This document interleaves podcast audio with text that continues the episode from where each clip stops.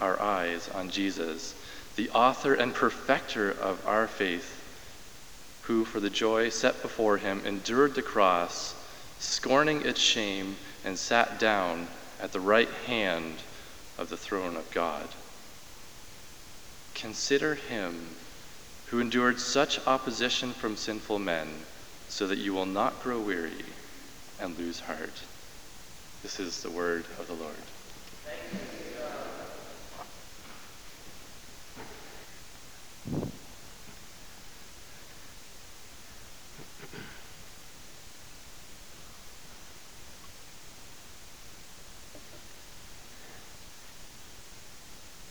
Well, this is always a good time for me to thank you for holding my credentials so that I can pursue ministry to Muslims with Salam 2.0.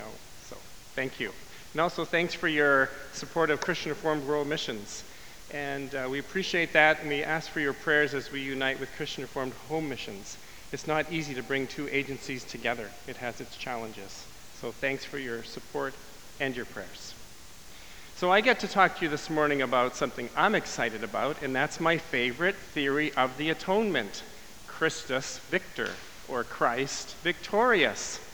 And I'm going to explain why. Because I think that in a changing world, a world where we're encountering people from many different cultures and other faiths, we have to be prepared theologically and missiologically. And that part of that is thinking about the gospel, the good news, in new ways. So, generally, historically, in our tradition, we've mainly emphasized penal substitutionary atonement. And that is that Jesus Christ on the cross took our sins upon himself. He who had no sin was made to be sin for us so that we could be made righteous before God. Jesus Christ took on the punishment that was due us. And that is very biblical. But there are other ways to think about Christ's work on the cross and its benefit for us. And that's what we're going to do this morning. We're going to think about some other ways about, about this whole issue. Now, it's true, because we have focused on that penal substitutionary atonement, it's a sign that we've tended to focus on kind of a legal model right through the Western church, emphasizing sin, guilt, righteousness. Many of our theologians in the past have kind of thought of a heavenly courtroom where we are before the righteous judge God, and Jesus is our defense lawyer, he's our advocate. And that's because, for example, the church father Tertullian was a lawyer, Augustine was cha- trained in rhetoric, Calvin, we know, was also trained in legal ways. And so this has been a very strong emphasis in our tradition. Nothing wrong with it. Of course, the gospel is about sin, it's about our need for a Savior and an advocate. That's the heart of the gospel message. But what about for people whose primary need might not necessarily be sin? What about for people who, because of their culture and the way they look at things, their worldview, being right and wrong isn't the most important issue? It doesn't really matter if you are exactly right. See, in our culture, being right or wrong is very important. But in many cultures, the truth can be bent for the sake of honor and shame and how you look towards the community. In that kind of situation, the first primary need isn't necessarily sin. Not that sin isn't a need, yes. But it might not be the way that people in other cultures, many of whom are coming to Canada and many whom are Muslim, would respond, at least initially. Let me give you an example from a book called The Crescent Through the Eyes of the Cross by Nabeel Jabbour, a Middle Eastern Christian. He describes bringing a Muslim friend to see the movie Passion of the Christ. Remember that movie by Mel Gibson? Very graphic portrayal of Jesus' death on the cross. And afterwards, this, Muslim, this woman Muslim friend saw the movie and then he explained the gospel to her. He didn't only speak about sin, and guilt and righteousness, but he also talked about shame and honor. And after explaining Jesus' saving work on the cross, here's what the woman said. She didn't say, What a sinner. That might be our initial response. She said, Oh, how I long to be clean. So, do you see the difference? Oh, how I long to be clean. That was this woman's primary need. She was feeling, you know, unworthy, unclean, defiled. That was her issue. Now, this issue of shame and honor isn't that foreign to us either, though, is it? I mean, definitely, this is a major need for many people in the world today who come from developing countries. And as, as I've talked with people, people from Africa, people from the Middle East, people from Asia, shame is a big issue. But we also, in our own Western Christian tradition, can experience shame. Let me give you an example from my family. When my great grandfather died in 1940, he was $20,000 in debt. Now, $20,000, I think, in 1940 was a pretty huge amount of money. He had been fairly successful. He had homesteaded in Saskatchewan. He had lumber rights uh, in Kenora, Ontario, but of course he lost it all in the 1929 crash. Accumulated debt. 1940 he died. He was $20,000 in debt. So my grandfather and my uncle Alec, the two brothers, both took on $10,000 each of that debt. And slowly over time, they paid it off. Now, why did they do that? To preserve the family honor and to prevent shame from coming to our family. But we don't always talk about shame, do we? We don't necessarily highlight it as an important need in our culture or other cultures. But many cultures, many cultures, this is an issue. For example, in the book Things Fall Apart, the famous Nigerian author who passed away not that long ago, Chinua Achebe, talks about shame in the Nigerian context. He talks about the main character, Okonkwo, whose father also died in debt, and who never was given a special title in his village. And so throughout the book, Okonkwo spends most of his time trying to regain the family honor. He's a wrestler, and so he wrestles for victory and honor to restore the family honor. so, this is an important issue to think about. But how is it that Jesus heals our shame? That's the next question. What is it about his work on the cross that leads to us knowing that we are no longer people who suffer from shame and that we have been restored to honor. Well, Thomas Long points out that Jesus did this in two ways. First of all, we know that Jesus didn't die by accident. He was convicted in a Roman court of law. And crucifixion was only for the worst criminals in Jesus' day. It was reserved only for the lowly of the low who had betrayed the Roman state and who had spoken against Caesar. So to be crucified was the very definition of shame in Roman culture. Second, when Jesus was hung on the cross, he was not given any covering, was he? You know, maybe you've seen in news reports that oftentimes, or perhaps in movies, when people are executed, they're given a black bag to put on their heads. I think when Saddam Hussein was executed, that was on, in the news. Why is that? Why are people covered? It's to preserve their dignity at the moment of execution. But was Jesus given a hood to put on his head? Was Jesus allowed in any way to protect his dignity on the cross? He wasn't, was he? He was fully exposed to the ridicule and the mocking of the crowds around him.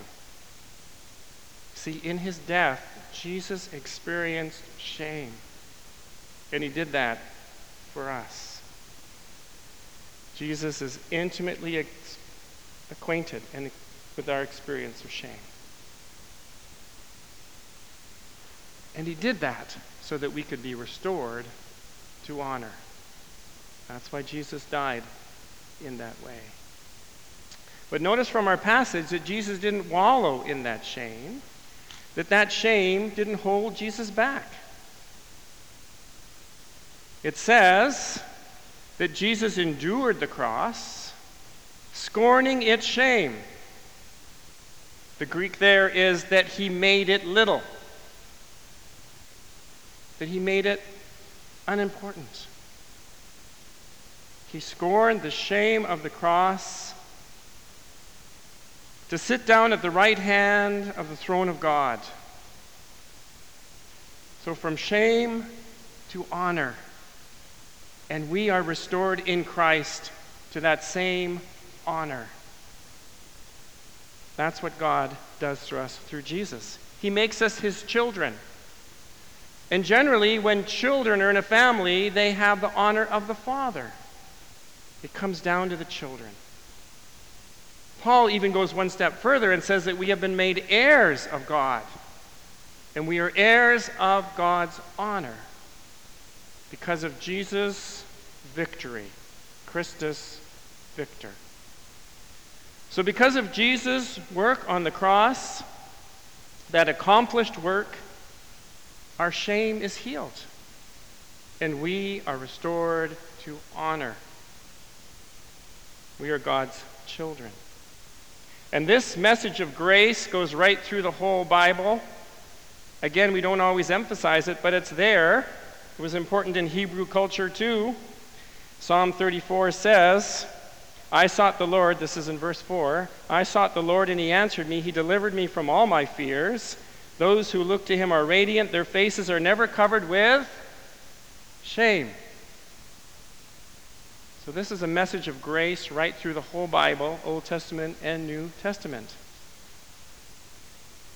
The prophet Joel says in chapter 2, verse 26, looking ahead to the day of the Lord in his time, the time of the Messiah, Never again will my people be shamed. Never again. Because of Jesus. So, this is good news for many people in the world today. Many who are Muslims, folk Muslims, many different cultures. But there's more good news. There's more.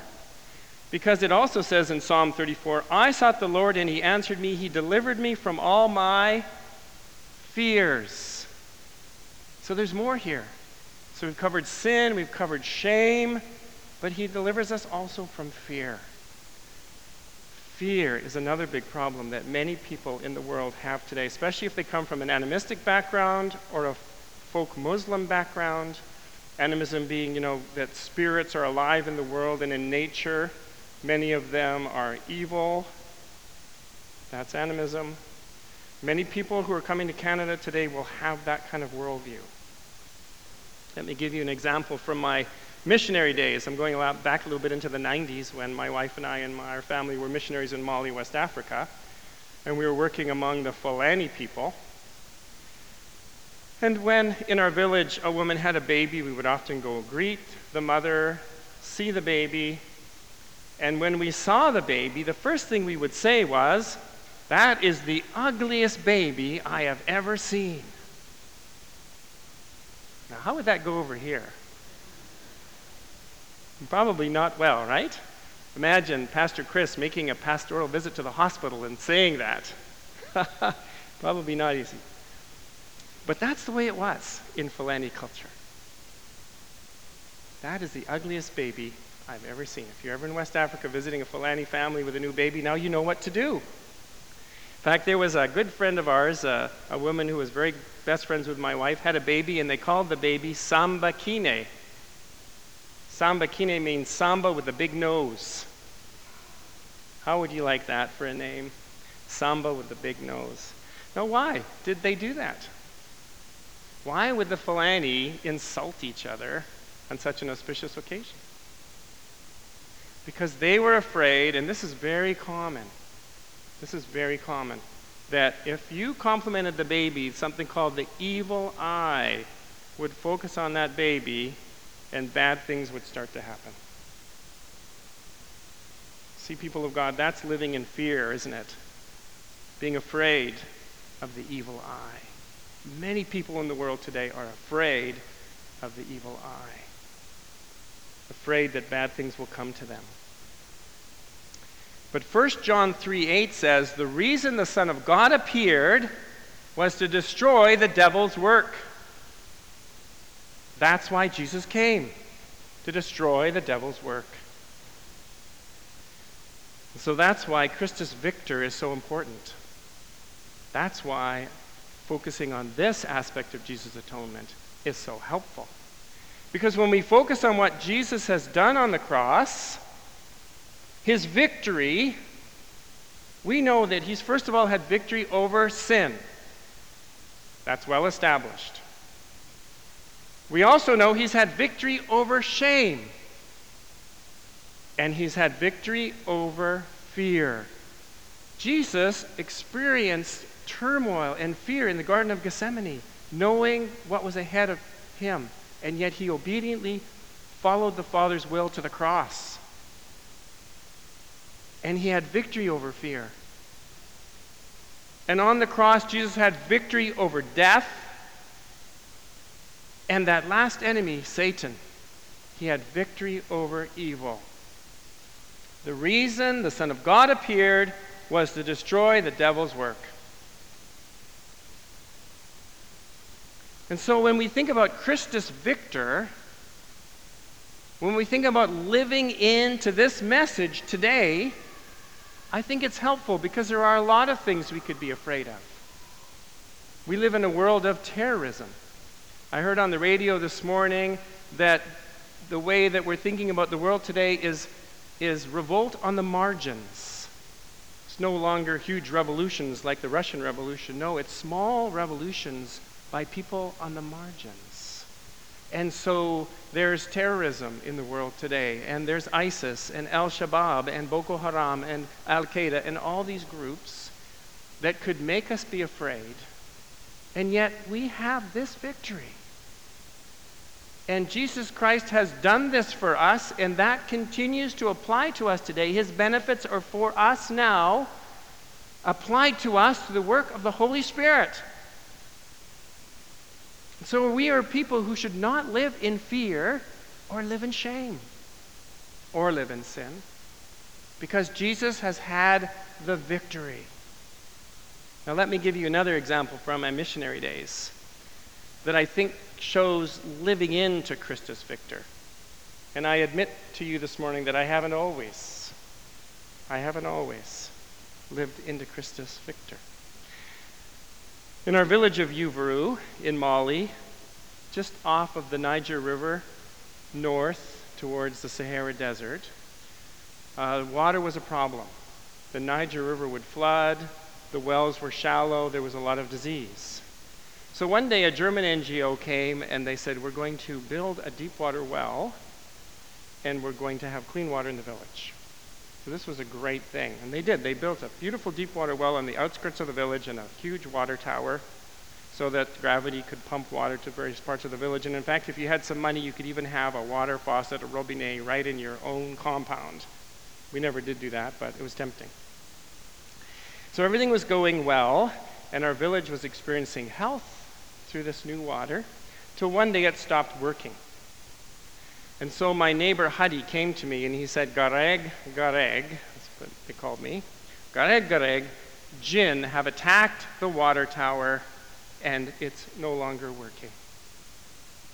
And I think he literally was going like this because that's what I remember. Jinn, it's like they were attacking the pipe so that the water couldn't go up. Now, what are jinn? Jinn are these spirits that Muslims believe in and folk Muslims created out of fire they are not angels or demons. They're not human, although they can appear as human beings. They're sort of beings sort of in the middle in Islam, in the Islamic worldview. And they generally called mischief. I mean, they don't have to cause mischief. They're, they're more neutral, but seems to me in my experience they do cause a lot of mischief. They live in deserted places, in cemeteries, and in bathrooms. And on the outskirts of villages where the water tower was. Uh, we get our word genie in English from jinn, by the way. So here's Hadi. He's super concerned that the water has stopped because jinn have attacked the tower. And so I said to Hadi, I said, Hadi, you know, being a good Westerner trained in rationalism, I said, Hadi, I'm sure that it's going to get fixed because Germans are good engineers and they will come and they will fix whatever the problem is, probably the pump. and they will, they will fix it. Well, Hadi left. He didn't seem very convinced. Why not? Why wasn't Hadi convinced by my good Western rationalistic explanation? Because he was thinking in a different way, wasn't he? He had a different worldview. He was thinking of, of, of spirits and power and fear. He was afraid. He was afraid that this beautiful water project was wrecked by these mischievous jinn. So what should I have said? Hindsight's 2020, of course. But how could I have lived into Christus Victor? What about if I had said this? Hadi, Jesus Christ is more powerful than any jinn. Do we believe that? Even if we don't believe in jinn. Yes. Jesus Christ is more powerful than any jinn. What if I had prayed in Jesus' name for that water tower over those jinn? That would have been living into Christus Victor. That would have been living into the reality of Jesus' victory on the cross. So, I want, what I want to challenge you today, both personally and as we encounter people with other worldviews, like Hadi and others, especially those who are coming to Canada as refugees and new immigrants, is to think, is to think in different ways, but especially to think about this Christus Victor. That this is a message of good news for all people, and particularly for people suffering from shame and fear. But the challenge for us today is that we have to live into this. That we have to live into the victory that we have in Jesus Christ. And allow Jesus' victory to heal us as well, as God's people, as His church. We live in a world that's changing, but it's also forcing us to change too, to think in new ways, to be open to new ideas to realize more of what God has done for us and to find out truly where the good news is today. And we have the Holy Spirit to help us, to lead us, and to guide us. So let's be ready.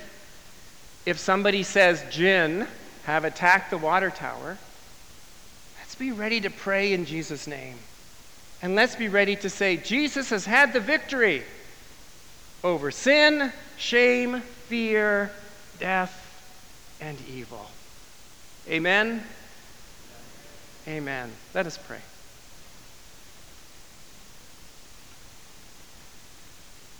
Father God, we're so thankful that we are a people living in victory. But sometimes we forget.